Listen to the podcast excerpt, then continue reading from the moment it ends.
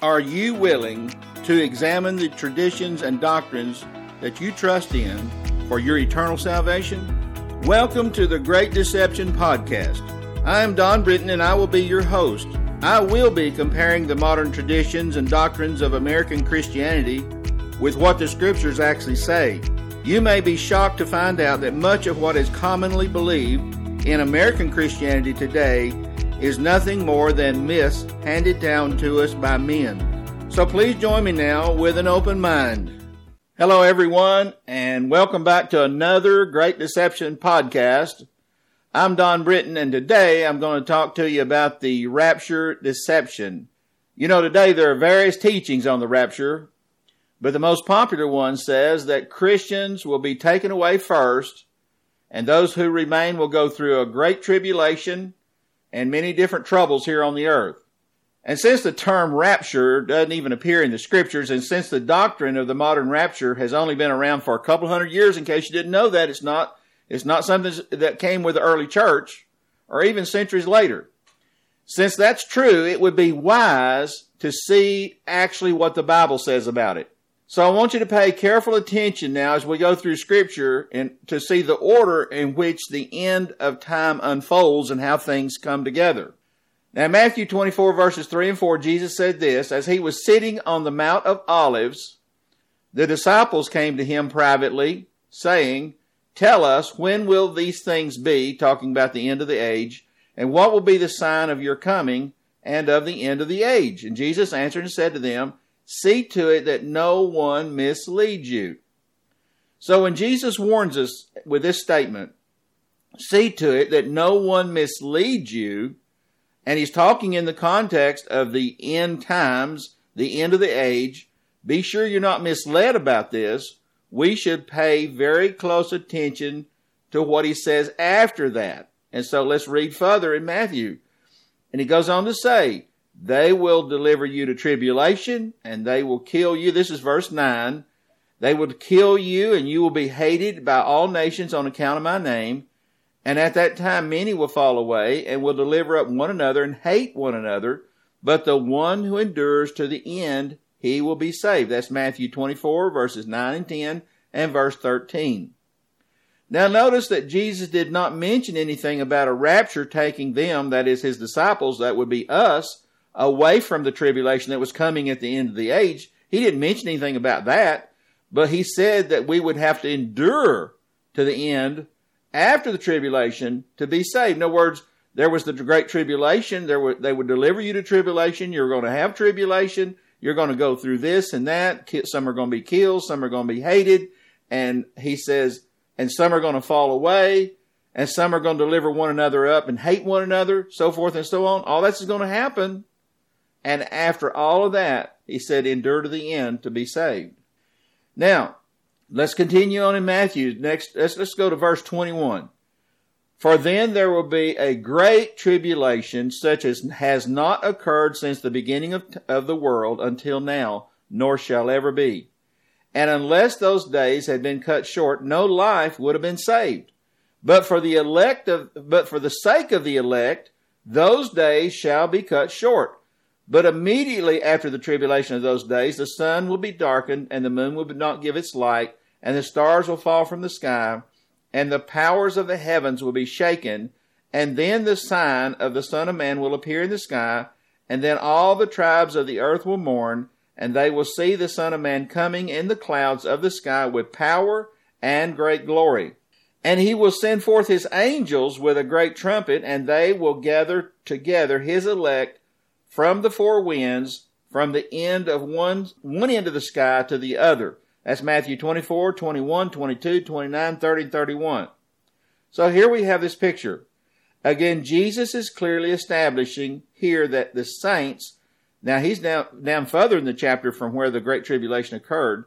He says his elect would have to endure all the way to the end for after everything else, including the great tribulation would take that would take place, before they would be taken up to be with him.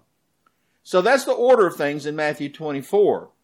And he goes on to say in Matthew 13, in another place, he says, He presented another parable to them, saying, The kingdom of, of heaven may be compared to a man who sowed good seed in his field. But when men but when men were sleeping, his enemy came and sowed tares among the wheat and went away. But when the wheat sprang up and bore grain, then the tares became evident also. And the slaves of the landowner came and said to him, Sir, did you not sow good seed in your field? How then does it have tares? And he said to them, An enemy has done this. His disciples said, Do you want us to then to gather them up? But he said, No, lest while you're gathering them up, you should root up the wheat with them. Allow both to grow together until the harvest.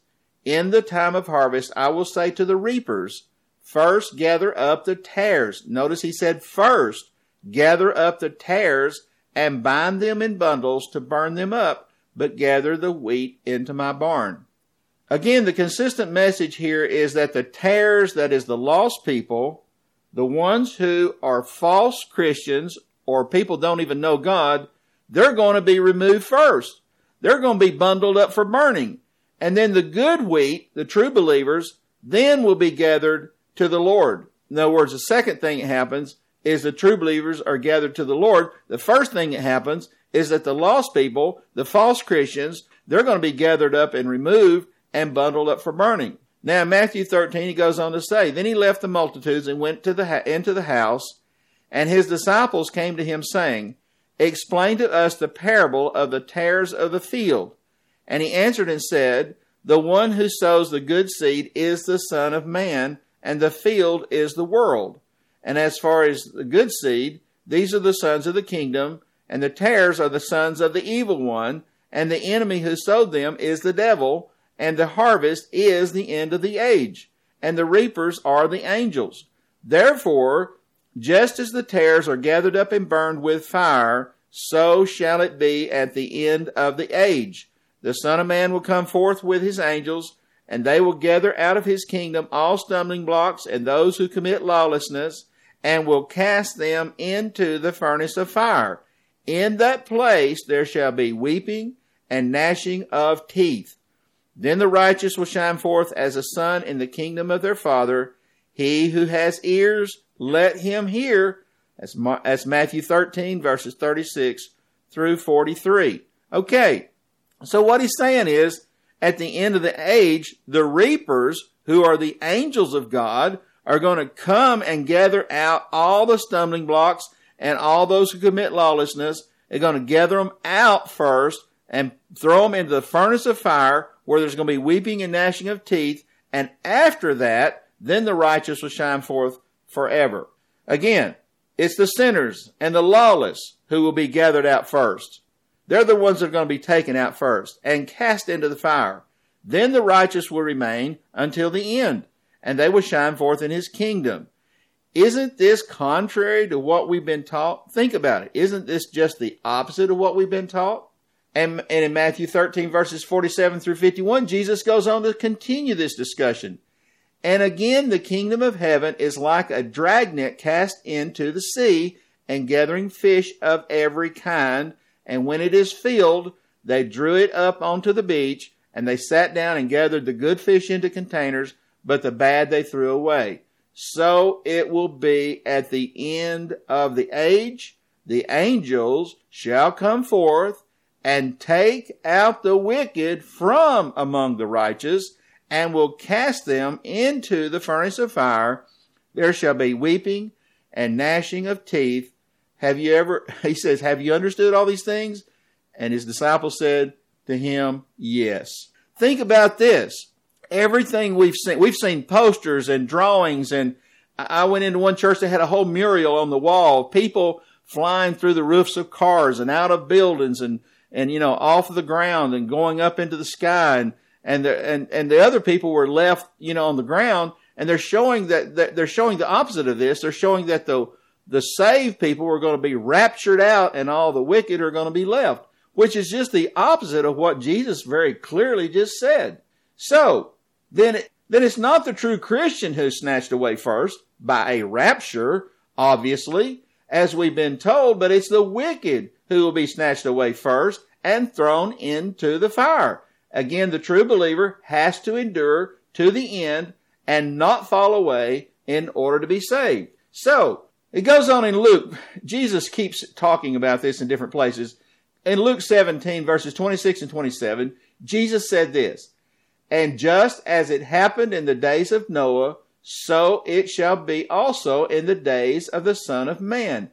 They were eating, they were drinking, they were marrying, and they were being given into marriage until the day that Noah entered the ark, and the flood came and destroyed them all. So, again, didn't the flood take away the wicked and leave the righteous? He says it's going to be just like it was in the days of Noah. He says it's going to be the same kind of thing. What happened? Who got took away? Wasn't it all the people of the world, the wicked, that got took away? They got washed away in the flood. They got destroyed in the flood. Isn't this the opposite of the modern rapture teaching we have today? And Jesus goes on to say in Luke 17, verses 28 through 30, he says, it was the same as happened in the days of Lot. So we just heard about the days of Noah. Now we got another comparison. They, he says they were eating and they were drinking and they were buying and they were selling and they were planting and they were building. But on the day that Lot went out from Sodom, it rained fire and brimstone from heaven and destroyed them all. It will be just the same way on the day that the Son of Man is revealed. How about that? So who got took away? It wasn't Lot that got took away. It was Sodom and Gomorrah that got took away. They got destroyed. And it was righteous Lot who was, who remained. It was just the opposite of what we're being taught today. Doesn't Jesus again make it perfectly clear here that the first to go will be the wicked using these examples, the example of the times of Noah, the example of the times of not, of, of Lot. Lot remained, but the rest were taken away and destroyed. And he goes on to say in verse 34 through 36, again, he's still talking about the end times. He said, I tell you, on that night, there will be two men in one bed. One will be taken and the other will be left. There will be two women grinding at the same place. One will be taken. The other will be left. There'll be two men in the field. One will be taken and the other will be left. Now, you know, there's even a movie out called Left Behind. There's books written like The Late Great Planet Earth, and there's so there's so many books written about the rapture and the end of time and how it's all going to happen. And it's so they're so filled with deception. Who was it that was taken, and who was it that was left behind? Who was left behind was not the wicked who was going to suffer the tribulation. Who was left behind were the people of God. The wicked were the ones who were taken out. And so it's commonly taught today concerning, uh, let me say this. It is commonly taught concerning this scripture today that the one taken in each of these cases was raptured out and the wicked were left behind. Do you see how false this is? And how inconsistent it would be with the rest of the scriptures? It has always been, it's always been this way with God, that the one taken out were the wicked. It, even in Israel, when they conquered in the promised land, it was the wicked that were taken out and they remained. It's always been that way. It's always been that the wicked were taken out first and destroyed. The man taken from the bed, the woman taken from the grinding with the other woman, and the man taken from the field, they were, they were all taken away by the reapers who came at the end of the age. They're the ones who come to remove the wicked. And these will suffer the same fate as those who perished in the flood with Noah when he survived, and those who were burned up in, with the fire and brimstone in Sodom when Lot survived. Jesus gave these examples for the end of the age. This is what he was saying. It is also commonly taught that we as Christians are not going to suffer any tribulation or trouble. We've heard that before. And that Jesus did all the suffering for us on his cross. But is that what the Bible really says? Again, I'm going to quote Jesus here, Matthew 10, verses 37 through 39. He said, he who loves father or mother more than me is not worthy of me, and he who loves son or daughter more than me is not worthy of me, and he who does not take up his cross and follow after me is not worthy of me. He who has found his life shall lose it, and he who has lost his life for my sake shall find it. So it sounds to me like there's, there, there's something you got to go through in order to find life here and it doesn't sound like you're going to be raptured away from it. And Jesus also said in Matthew 7, 13 and 14, uh, Matthew 7 verses 13 and 14, he said, Enter by the narrow gate, for the gate is wide and the way is broad that leads to destruction, and many are those who enter by it. For the gate is small and the way is narrow that leads to life, and few are those who find it. So here in these scriptures, we're told that the narrow way and the small gate are the only way to life. And the Greek word, the definition of this Greek, these, these two different Greek words, one for narrow and one for small, they're very similar in meaning, but they're two different words. They mean this. They mean tribulation. They mean suffering, anguish, trouble, difficulty, pain, hardship, and so forth. That's the way to life. You're not going to go to life the, the easy Broadway. That's where everybody, almost everybody's going is the easy Broadway. It's the easy believism that Jesus did everything for you. Just accept Christ, pray the sinner's prayer, all that falsehood. But there's no cross involved. There's no personal giving up of one's life involved here. So, this is the opposite of what we're being taught today. So the narrow way of tribulation and trials and persecution, rejection, being hated, uh, the difficulty uh, of having to endure to the end to be saved, this is the only way to life. This is not what the rapture is all about at all. If you don't go through the narrow way, folks, if you don't go through this narrow gate, if you don't, if you're not having some tribulation in your life because of the gospel, the true gospel, if, if you're not standing up for what's right, in other words, righteousness and holiness and repentance of sin, you know, if you're not having some tribulation because of those things, then you will not enter life. It's your cross that you must bear, not the cross of Jesus died on his cross. You must bear your cross.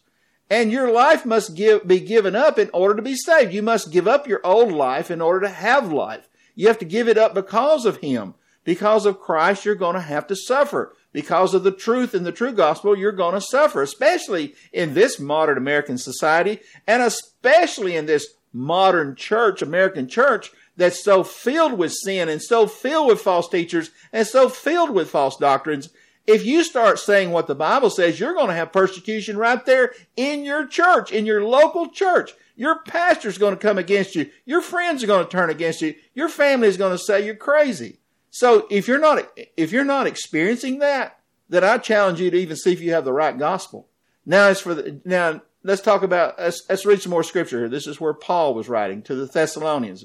1 Thessalonians 5 verses 1 through 6. He said, Now as for the times and epochs, brethren, you have no need of anything to be written to you, for you yourselves know full well that the day of the Lord will come just like a thief in the night.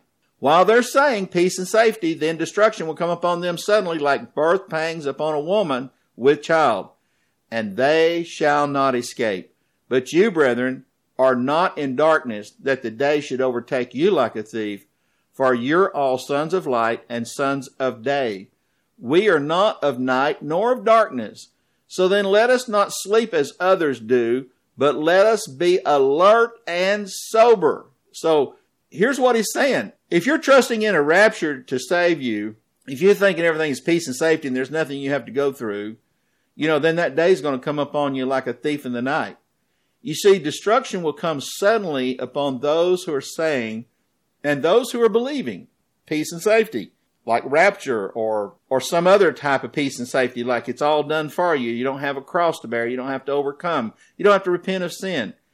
It's only those who are entering by the narrow way you see through the difficulty through tribulation through persecution things like this. They're the only ones who will be saved. The modern rapture doctrine is another false peace and safety message similar to the once saved always saved doctrine and things like that. We were warned to be sober and to be on the alert. In the beginning of this podcast, Jesus said for us to not be deceived. He wouldn't have said to not be deceived if there wasn't a danger that we could be deceived. And I'll tell you right now, all, virtually all of American Christianity, all the denominations and almost all teachers and all pastors and all prophets are teaching falsehood.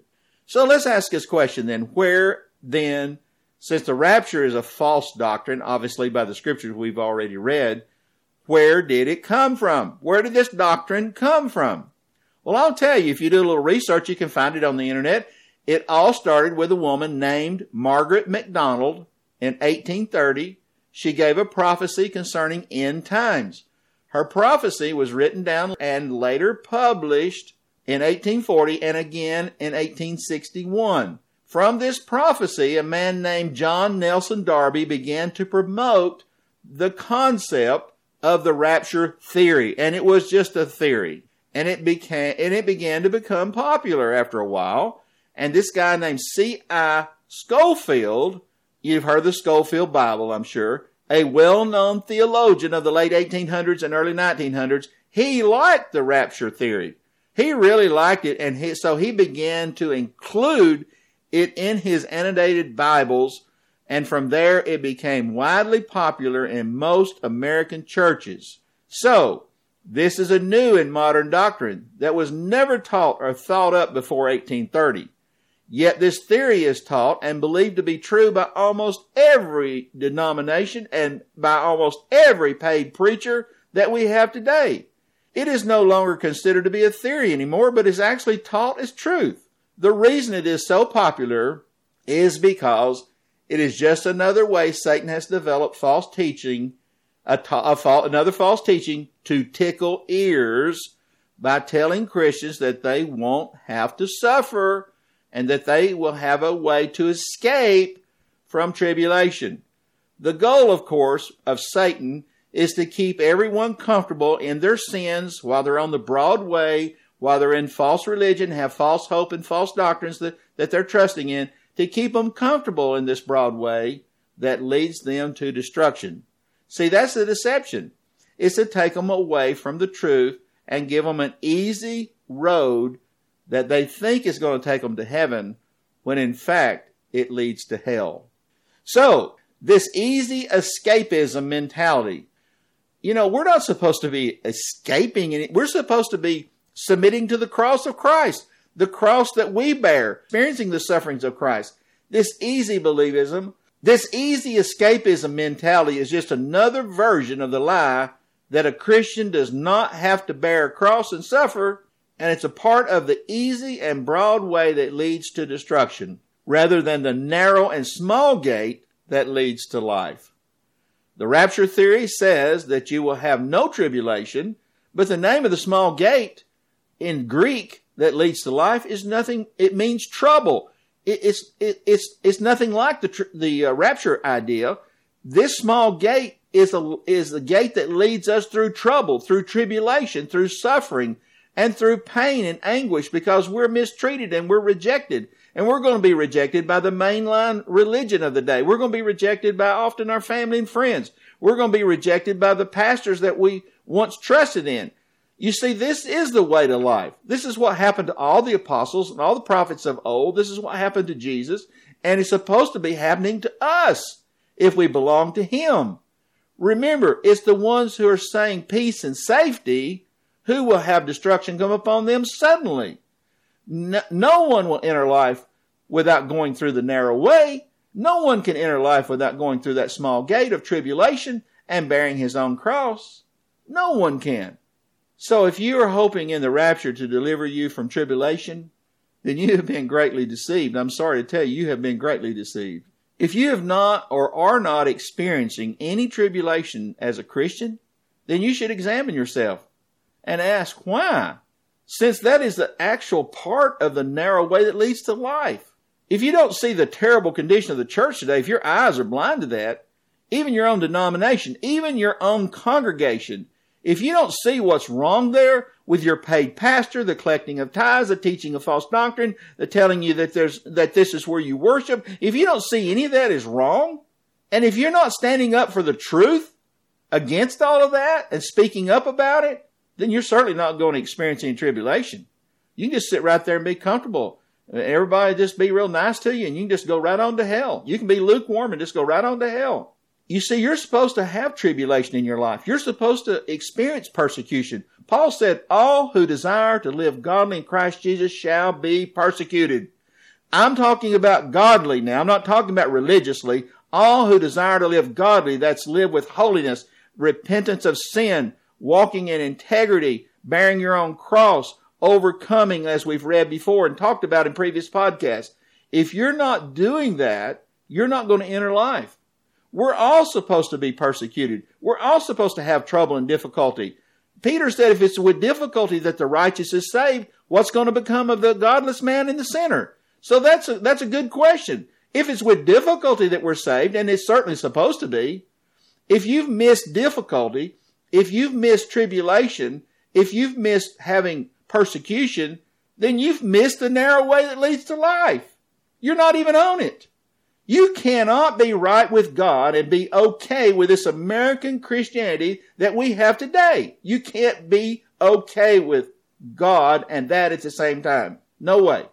So don't be fooled into thinking you can enter heaven without going through the tribulations that are assigned to every believer. Every believer has his own tribulations assigned to him. If you can't identify with the sufferings and rejections of Jesus, of, of the same that his apostles experienced and all true believers have experienced in the past and all the prophets of old experienced, then what are you identifying with? Are you identifying with a denomination or you're just saying, well, I'm a Baptist or I'm a Methodist or I'm a Presbyterian, I'm a charismatic? What are you identifying with if you can't identify with those things? Jesus said if they've hated him, they will hate you. So is that true for you now in your life? Are you being hated by anybody because of the truth? I'm not talking about religious differences. I'm talking about being hated because of righteousness. Remember that the narrow way is difficult that leads to life. And, and there's only a few that are, will find it. There's only a few that will find it. The reason I do this podcast the way I do is because I'm passionate about that. I want everyone, I want you and everyone to be one of the few, even though I know this message is not real popular. And I know this podcast won't be real popular, but I'm hoping a few will wake up and have their souls saved. Next week, I will have another podcast on the great deception of American Christianity without Christ. I hope you listen in. Thank you for listening to the Great Deception Podcast. You may visit my website at www.christianmyths.org for more information, for my blog, and for my email address. You can also get my book, The Great Deception of American Christianity Without Christ, on Amazon or on my website. Also, on my website, you may download two free chapters of my book. I hope you join me next week as we continue to examine the Great Deception.